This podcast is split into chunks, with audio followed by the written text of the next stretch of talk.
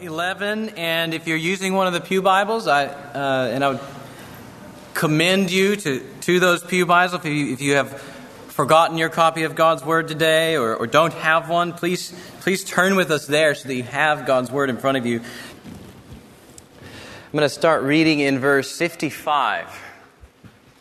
Hear the word of the Lord. Now, the Passover of the Jews was at hand, and many went up from the country to Jerusalem before the Passover to purify themselves. They were looking for Jesus and saying to one another as they stood in the temple, What do you think? That he will not come to the feast at all? Now, the chief priests and the Pharisees had given orders that if anyone knew where he was, he should let them know so that they might arrest him. Six days before the Passover, Jesus therefore came to Bethany, where Lazarus was, whom Jesus had raised from the dead. So they gave a dinner for him there. Martha served, and Lazarus was one of those reclining with him at table. Mary, therefore, took a pound of expensive ointment made from pure nard and anointed the feet of Jesus and wiped his feet with her hair. The house was filled with the fragrance of the perfume. But Judas Iscariot, one of his disciples, he who was about to betray him, said, Why was this ointment not sold for 300 denarii and given to the poor? He said this not because he cared about the poor, but because he was a thief. And having charge of the money bag, he used to help himself to what was put into it. Jesus said, Leave her alone, so that she may keep it for the day of my burial. For the poor you always have with you, but you do not always have me. Let me pray together. Father, I thank you for your word, and I pray that you would cause Jesus to shine this morning in the hearts of all of your people. And for those who are not your people. I pray that you would make them your people. I pray that you would bring about the salvation of many and keep the many you've already saved through these words. Make Jesus to look precious to us. Uh, send your Holy Spirit to shine the spotlight on him this morning for us from this text here. We ask it in Christ's name. Amen. Well, in a few minutes, uh, we are going to take the Lord's Supper together as a church. It's, it's not our own supper, it is the Lord's Supper. The meal belongs to Him, and He has spread a feast for His people who love Him. And I'm hoping that this message might, might serve to prepare our hearts to take the supper together in a manner that is worthy of Christ. In a manner that considers His worth and His greatness and the treasure that He truly is. So, to that end, I just have three things that I want us to treasure about Jesus from this passage before we go to the supper together. The first is this I want us to learn to treasure that Jesus was resolved to love us even unto death. Jesus was resolved to love us, wicked as we are, even unto death. We see this unfold in the transition from chapter 11 into chapter 12. Notice several things with me. John tells us it's the Passover again. The Passover of the Jews was at hand, he says in verse 55. And this is the third and the last Passover that John mentions in his gospel. The third and the last of the Passovers belonging to Jesus' earthly ministry.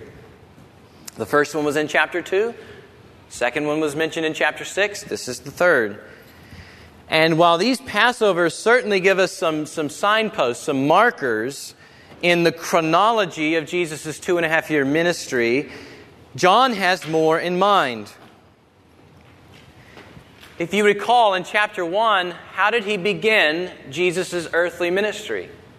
He began Jesus' earthly ministry with John the Baptist identifying Jesus as the Passover lamb who takes away the sins of the world. Remember, John the Baptist tells some of the disciples, Behold, the Lamb of God who takes away the sin of the world, as Jesus is coming to him. And when Jesus dies on the cross at the end of his earthly ministry, John will tell us that the soldiers do not break Jesus' bones in order to fulfill the scriptures that were spoken about the Passover lamb. Not one of his bones will be broken, he quotes in John 19 36, which is a reference back to Exodus 12 and Numbers 9.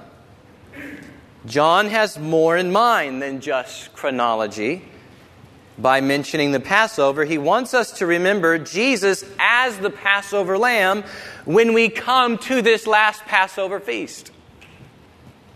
And more than that, notice that many went up from the country to Jerusalem before the Passover to purify themselves, but Jesus isn't found among them.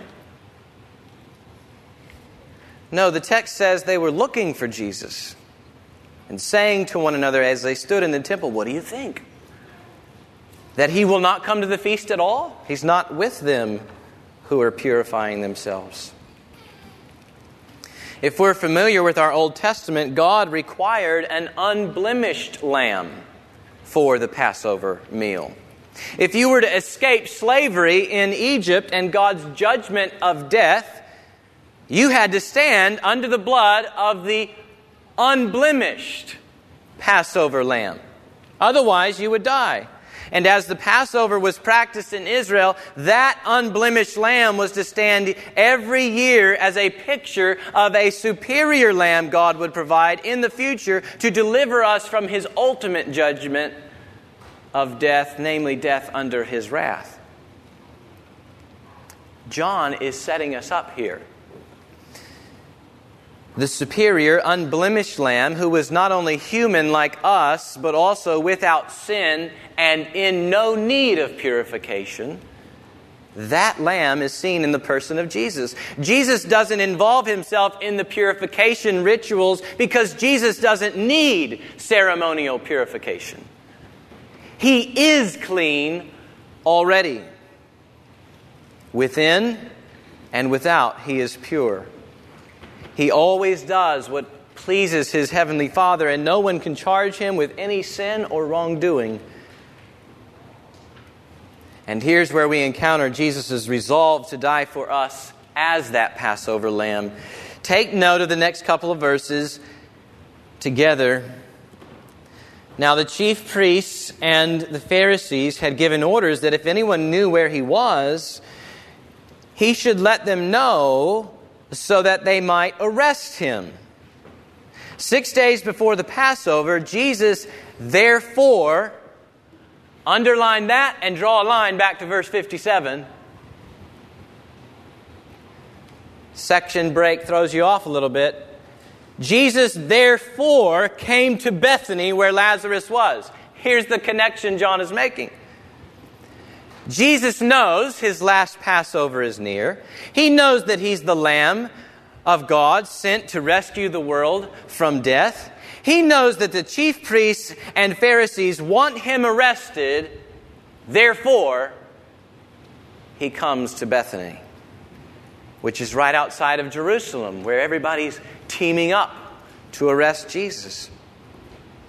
Matthew is even more explicit in, than John is. He records Jesus actually saying before he goes up to the Passover, before the Passover comes, he says, The Passover is coming, and the Son of Man will be delivered up to be crucified. And the point is, and I'm still going. I'm still going to Jerusalem. Jesus willingly drew near to the hostility to deliver us from death. to deliver us from the death that we deserve because of our sin. In order to rescue us from death, he planned to enter death on our behalf as God's Passover lamb. This is God's Passover lamb. He's the one making the provision of Jesus to deliver us from death. And Jesus resolved to love us even when it meant he would be slaughtered for us. John puts it this way in one of his letters In this, the love of God was made manifest among us. You want to know the love of God? Here it is that God sent his only Son into the world so that we might live through him, meaning that we might live through his death. And this death is no mere physical death, it's a death under the full weight of the fury of God's wrath against our sin. When you eat of this supper this morning, meditate on Jesus' love for you. When you eat of the bread and drink of the cup, taste how passionate He is to save you. I know there's not much to taste in the stale chiclets, but that's not what the supper's about. The supper is meant to remind us of spiritual things. Spiritually speaking, taste how passionate Jesus is to save you. That even in the face of death, beneath God's wrath, that even with his slaughter on the horizon, he draws near with resolve to honor his Father and deliver his friends. Folks, this love is seen, God's love is seen in that Jesus chose this path for our eternal good. God's love is not a love that merely just kind of puts up with us. When we look at God's love in Christ, it's a love that suffers to have you live with Him. It was for the joy set before Him He endured the cross, the joy of winning all of God's children and glorifying His Father that He endured the cross. And it's not merely that Jesus was resolved to love us when he went to the cross, but also that this past love of Jesus is the way God still shows his love for us today. Romans 5 8. God shows his love for us in that while we were still sinners, Christ died for us. God shows his love for us. Now, in the present, in that while we were still sinners, Christ died for us, died in the past. In other words, if Jesus is resolved to love you in the face of death under God's wrath, then how much is God's love still for you since he defeated sin and death once and for all? Make this meditation yours as you eat and drink and also make it your prayer that more of His love might be in all of us through the work of the Holy Spirit. Confess to God where your love hasn't reflected the same self sacrificing love of Jesus, who was willing to bear our burdens even unto death. Confess to God where you have decided not to love others because to love them would have inconvenienced you. Confess to God how your love may just put up with people instead of pursuing people for their eternal well being at all costs to you and to your schedule and to your money and to your Friday night agendas and to your personal preferences. How prone we are simply to put up with one another instead of giving ourselves for each other as Christ gave himself for us. So fix your eyes again on Jesus as you eat and drink. We learn love from how God has acted in Christ. And the more of Him we put on, the more of Him will become evident in our desires and our actions. Loving us wasn't convenient for Jesus, but He chose the inconvenience of suffering and death for your everlasting joy.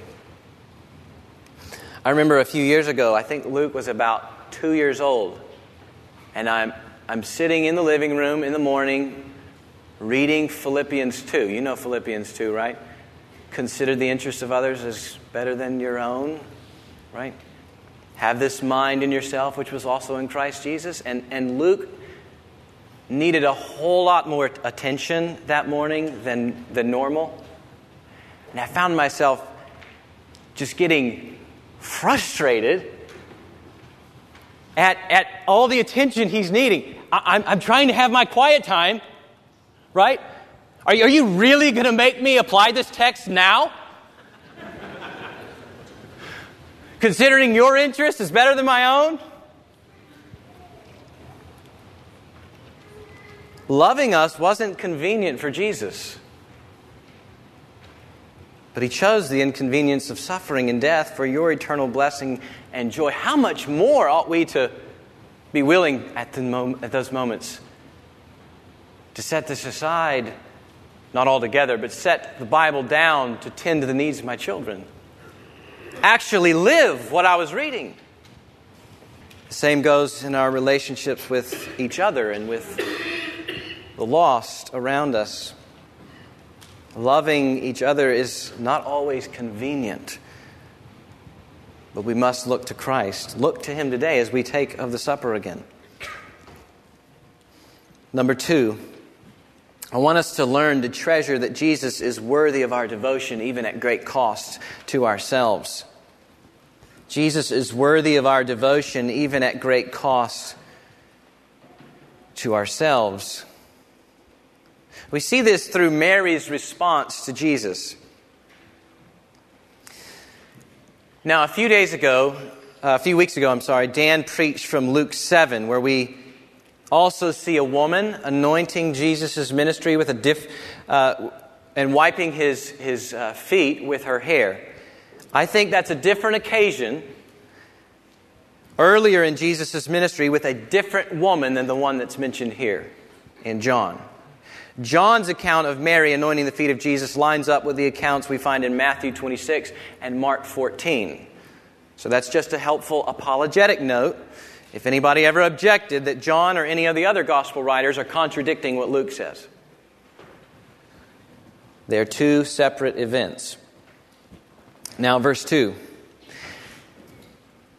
So they gave a dinner for Jesus there Martha served, and Lazarus was one of those reclining with Jesus at table. Mary, therefore, took a pound of expensive ointment made from pure nard and anointed the feet of Jesus and wiped his feet with her hair. The house was filled with the fragrance of the perfume. Mary gets something about Jesus, doesn't she? We, we see her at Jesus' feet quite a bit. In Luke's gospel, it's Mary who sits at the feet of Jesus and listens to him teaching while Martha is distracted with much serving. When Jesus draws near to the tomb of Lazarus, it's, it's Mary who falls at Jesus' feet with great lament. And now, here, she's at Jesus' feet, anointing them with special oil. She gets something about Jesus. She doesn't understand everything about Jesus at this point, but, she, but what she does know about Jesus causes her to express a profound sense of devotion to him. She's heard him teach, she's witnessed his works, and just a few days earlier, uh, she watched Jesus call her dead brother out of the tomb. She is one who has not just looked at Jesus' miracles but she's looked through Jesus' miracles to see his glory. And now her devotion to Jesus, in light of what she's seen about him, expresses itself by anointing Jesus' feet with an expensive ointment and wiping them with her hair. She expresses this devotion even at great cost to herself. It's a great cost because this is not just a bottle of Clinique she pulled from her medicine cabinet. All right? This is, this is a flask about the size of a 12 ounce Coke can that contained ointment made from pure nard. Nard would be extracted from a plant grown in India and then sold at an outrageous price. John says here in verse 3 it was an expensive ointment. Mark says it was very costly. And if what Judas says about it in verse 5 is accurate, then we're looking at a flask of oil that costs around 300 denarii. People usually got one denarius for a full day's worth of work. So we're talking about a jar of ointment worth about a year's worth of wages. And she empties it on Jesus' feet. Jesus' dirty feet are infinitely more valuable than the most precious treasures of this world. Wasn't it John the Baptist who said, Who am I to even untie a, a strap of his sandal? And if that wasn't enough, she risks her own reputation by wiping his feet with her hair. Paul says in 1 Corinthians 11:15 that a woman's long hair is her glory. But Mary doesn't mind using her hair, her glory, as a towel to wipe the feet of the Creator who gave her that hair to begin with. In chapter 13, Jesus will go on to wash his own disciples' feet, and, and the point there is to display his unspeakable humility in taking the form of a slave. Slaves washed people's feet, not people who have enough money to own an expensive jar of ointment. And yet, Mary stoops to that place to show Jesus how much he is worth to her. So, whether it costs her the valuable ointment, she owned or her reputation before others, Mary's devotion belongs to Jesus. The scene reveals that Jesus is truly worthy of all our devotion. Mary's devotion to Jesus shines brightly, but only because her devotion lifts up the worth of Christ at all cost to herself and regardless of what others might think of her. The point is that Jesus is so valuable, we should be thrilled to give him even our most precious possessions, to serve him in even the lowliest positions in his kingdom, that of a slave, and to sacrifice our inner pride so, that so often smothers devotion because it's too caught up with what other people think of us. Jesus is worth so much that our devotion to him is comprehensively costly. We don't moderate our devotion to Jesus based on what we might lose in this life.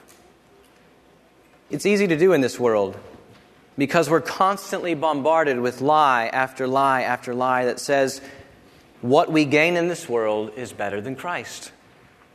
Whether it be how we cherish our prized possessions, or how we elevate the opinions of others about us, or how we fear the consequences of this kind of service, or how we keep our guard up and don't serve or invest in anybody else to keep from being hurt again, or whether we raise or don't raise our hands or clap in worship services because of what others might think of us. And all the while, we're smothering devotion to Jesus. We shouldn't smother our devotion to Jesus based on what we might lose in this life. Rather, we should unleash our devotion to Jesus based on everything that we gain in Him and in His preciousness. It's this sort of devotion that Jesus said would be remembered wherever this gospel would be preached. In Matthew 26, 13 and Mark 14, 9, this is why the woman's going to be remembered as, long, as the gospel goes forth. It's even hard for John himself to forget the whole thing as well. He remembers the fragrance of her devotion, literally filling the entire house, bearing witness to Jesus' worth. When you're eating at Jesus' supper this morning, consider again the worth of Jesus and how your own devotion displays the truth about his worth before others. Is it instead the case that nobody would know of your devotion to Jesus? Because you haven't laid down all that much, or because you're afraid of what others might think of you when you do lay it all down.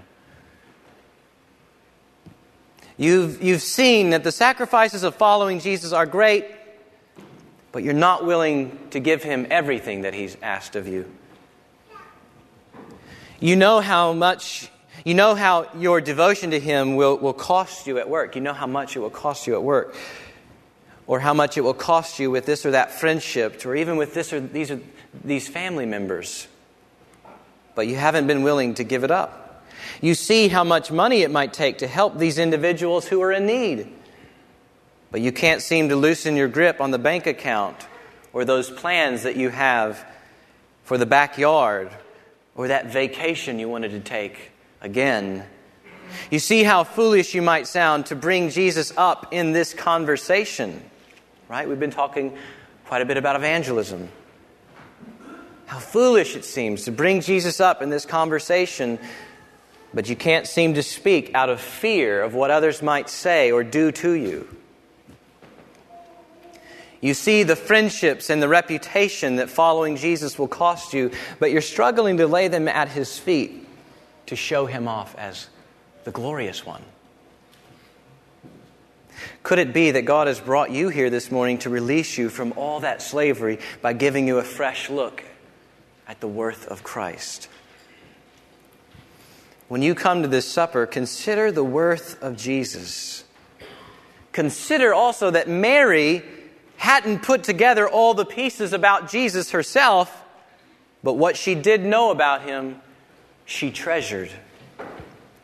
And then consider that you know more about Jesus than Mary ever knew, even though she saw him on earth.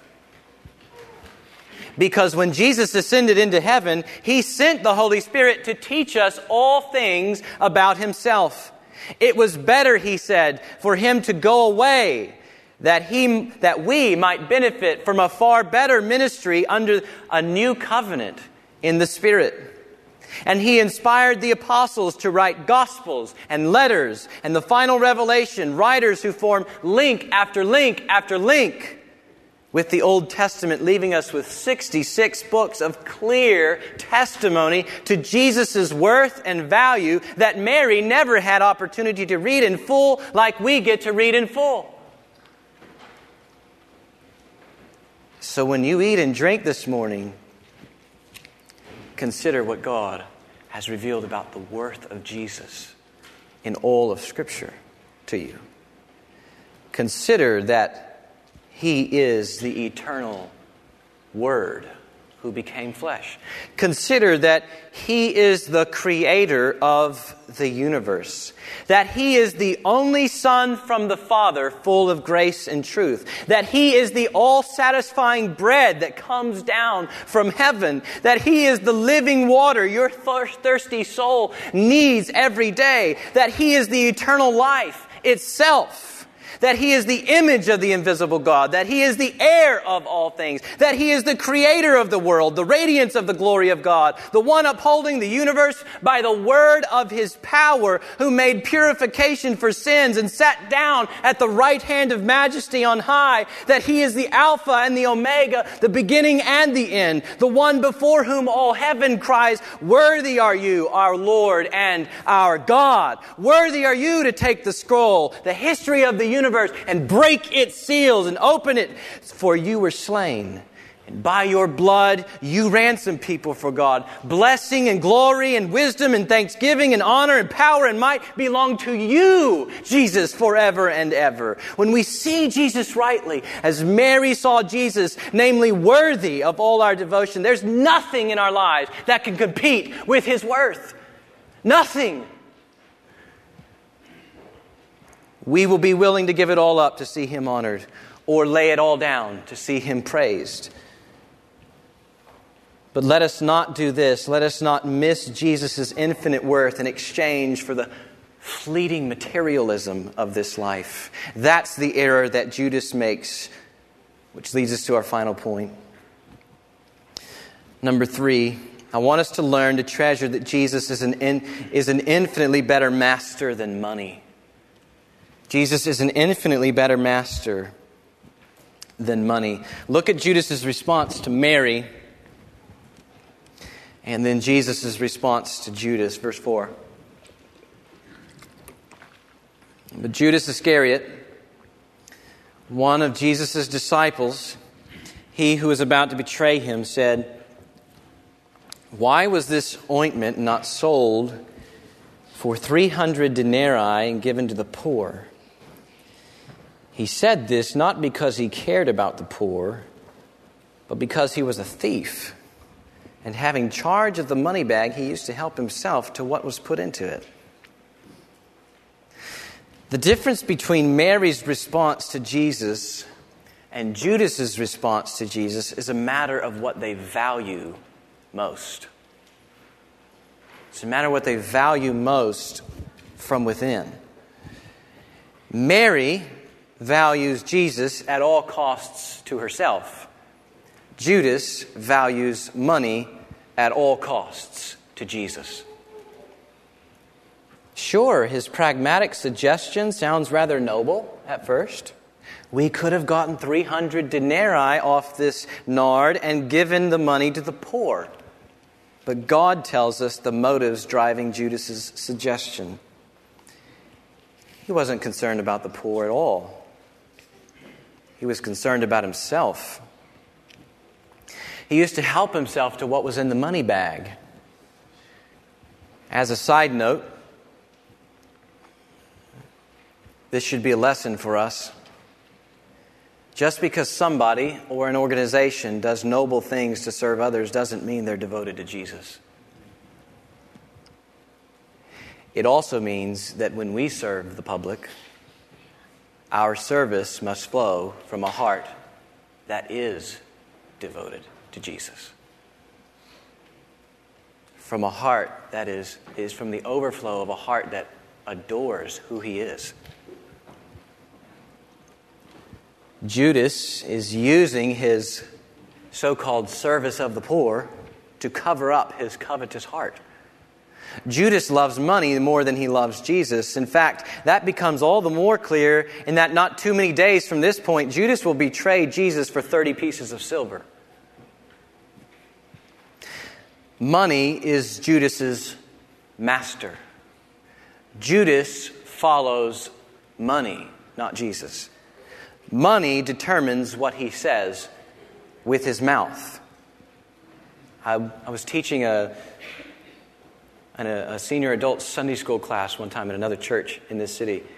There was a there's an 85 year old man in there, and, and he, he said, Oh, yeah, we have an expression for that back, at, back home. Whatever's down in the well comes up in the bucket. Meaning, if what's down in the well is a heart that treasures and values money over Jesus, your actions and your words will evidence it. Money determines what Jesus what, what Judas says with his mouth. His love for money even causes him to conceal his evil deeds by voicing good ones, so that everybody else thinks that he cares for the poor. As another side note, I think it's worth noting that God knows the intentions of our hearts, even when we don't know the intentions of others' hearts. God does. He sees us, He knows us for who we are. Have you ever been tempted like that? Right? Like this here. You give people a better impression about your heart than what's truly inside. You distract people with your knowledge of what's good rather than transparently sharing what's beneath the surface. God knows us. There's no reason to hide. This temptation that we see and this sin that's in Judas is one that is calling into question the value of Jesus. The temptation is one that speaks lies about Jesus' worth. In this case, Judas, Judas believes the lie that money is more valuable than Jesus, that materialism is better than Jesus' mission. And here's what's worse he saw Jesus do the same things that Mary saw Jesus do. And being part of Jesus' disciples, he saw and heard more than Mary herself saw and heard. But what makes them different is what they treasure, not how much they know. That's what makes them different. She treasures Jesus, Judas treasures money, even though they've seen the same exact things. The glory of Christ fills Mary's heart with adoration. The purchasing power of money fills Judas's heart with thievery and lies and betrayal. What we get here is actually a perfect illustration of what Jesus taught earlier in his ministry that where your treasure is, there your heart will be also. No one can serve two masters, he says, for either he will hate the one and love the other, or he will be devoted to the one and despise the other. You cannot serve God and money, and we're seeing it right here in the life of Judas. Judas also illustrates what Paul taught in 1 Timothy 6, verses 8 to 10. If we have food and clothing, with these we will be content. But those who desire to be rich fall into temptation, into a snare, into many senseless and harmful desires that plunge people into ruin and destruction. For the love of money, not money itself, but the love of money is a root of all kinds of evil. It is through this craving that some have wandered away from the faith and pierced themselves with many pains.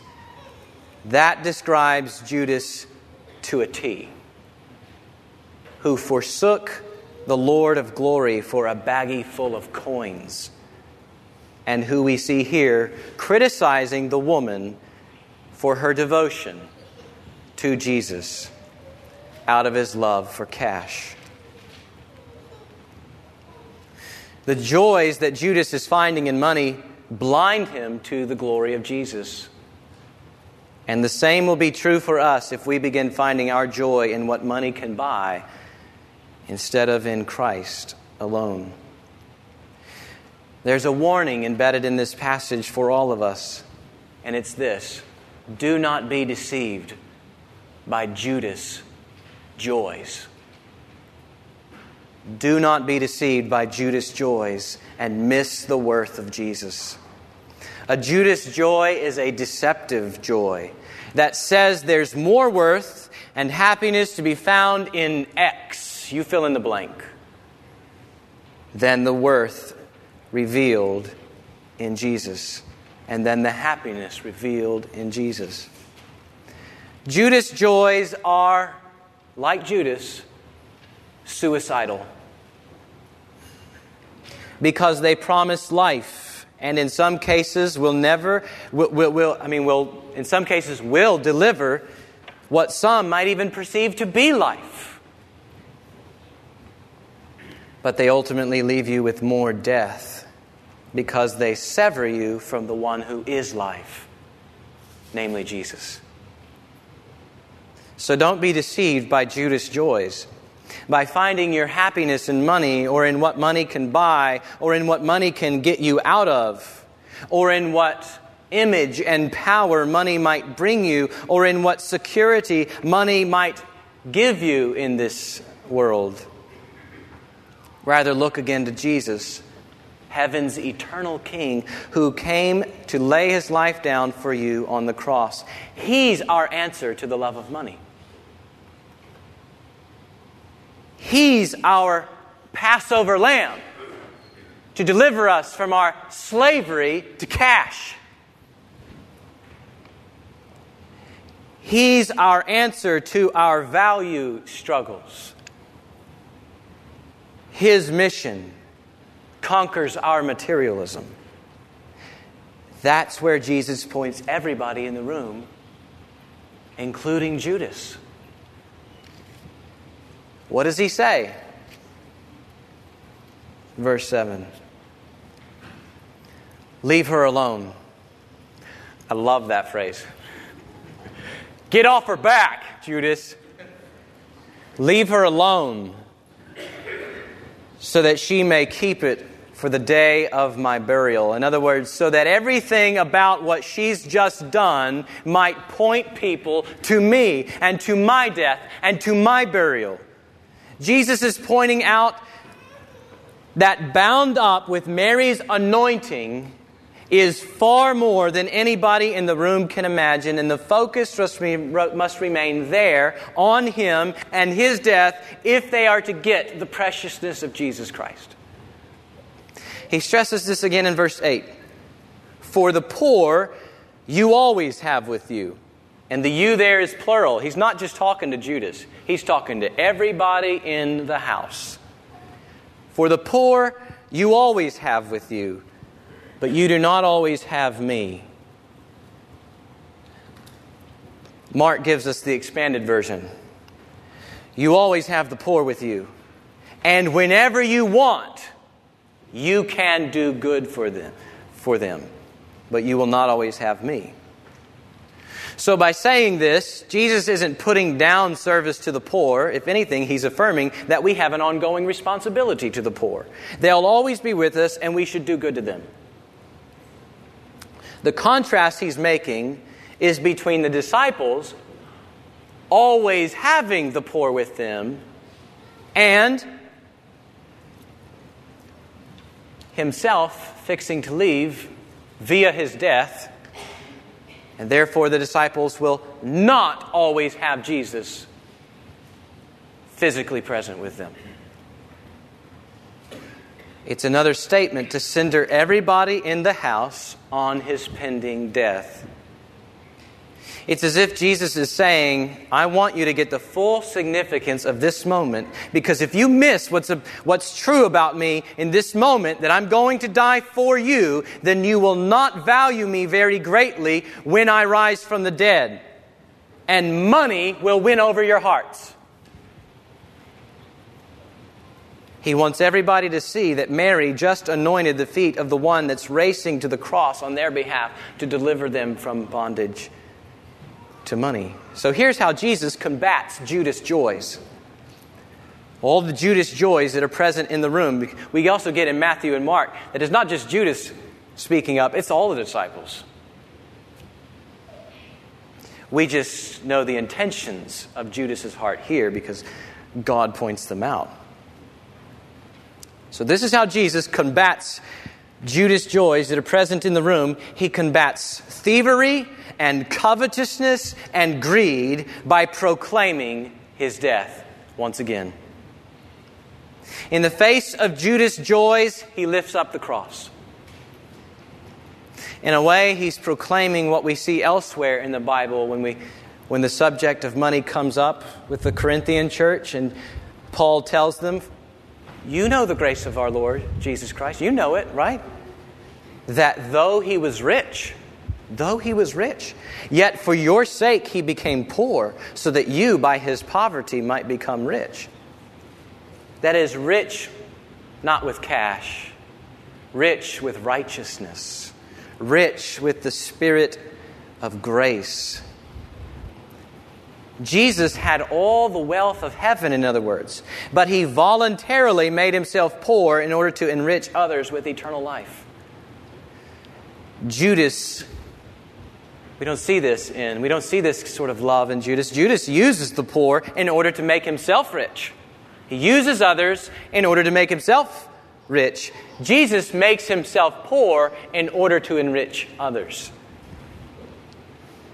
to make them rich with God's kingdom.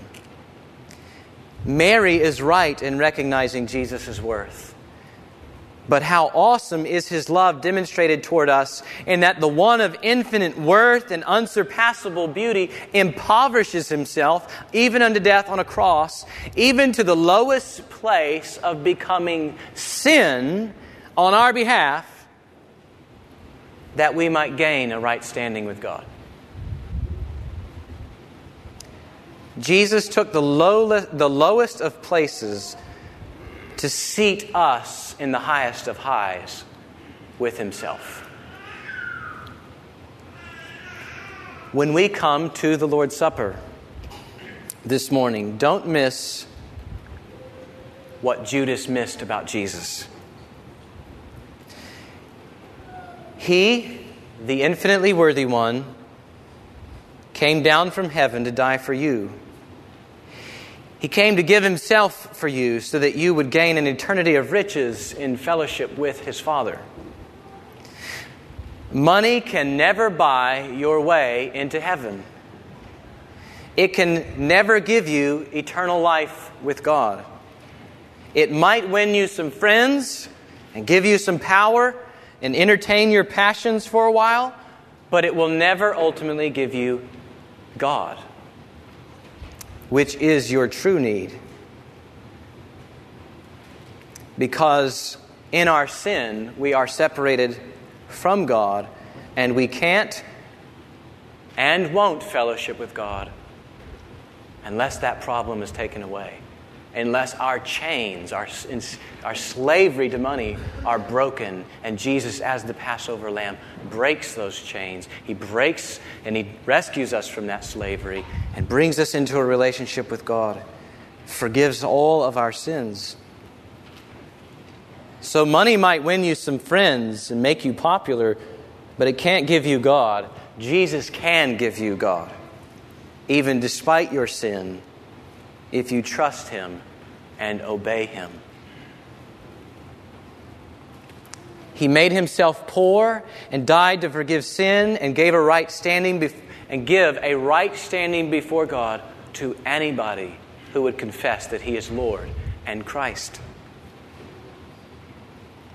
to everyone who would repent of valuing things in this world above Jesus and give their lives over to valuing Jesus, He promises to give you a relationship with God Himself.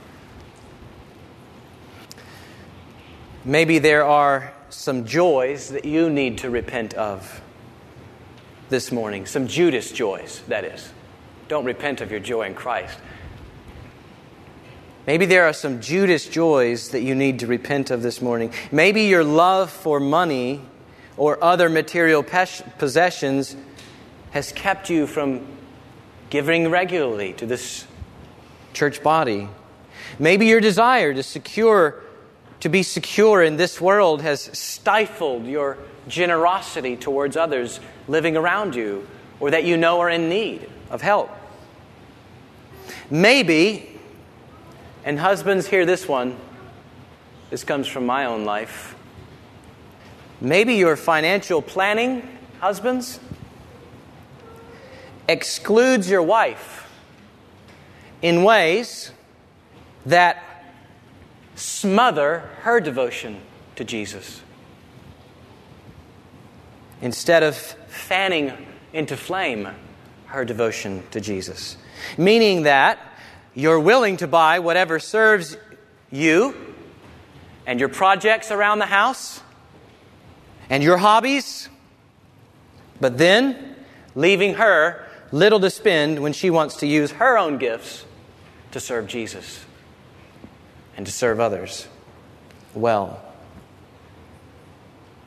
Maybe you get chapped when people express their devotion to Jesus like Mary did in our passage with such extravagance.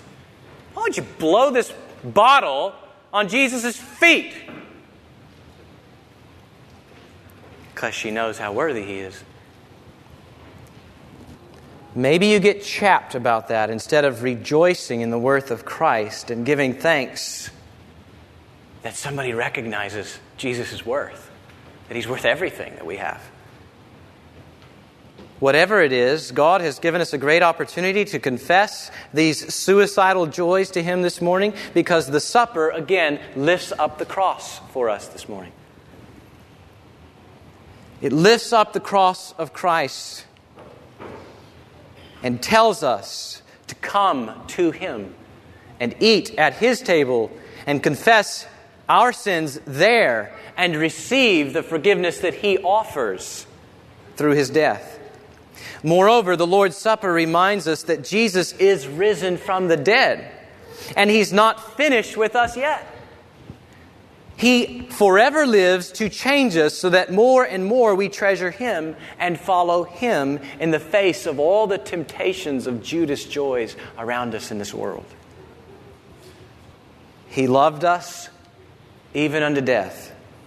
He's worthy of all our devotion, and He's an infinitely greater master than money could ever be. He gives us eternal life and leads us into the riches of God Himself. Let's come and eat together and follow Christ.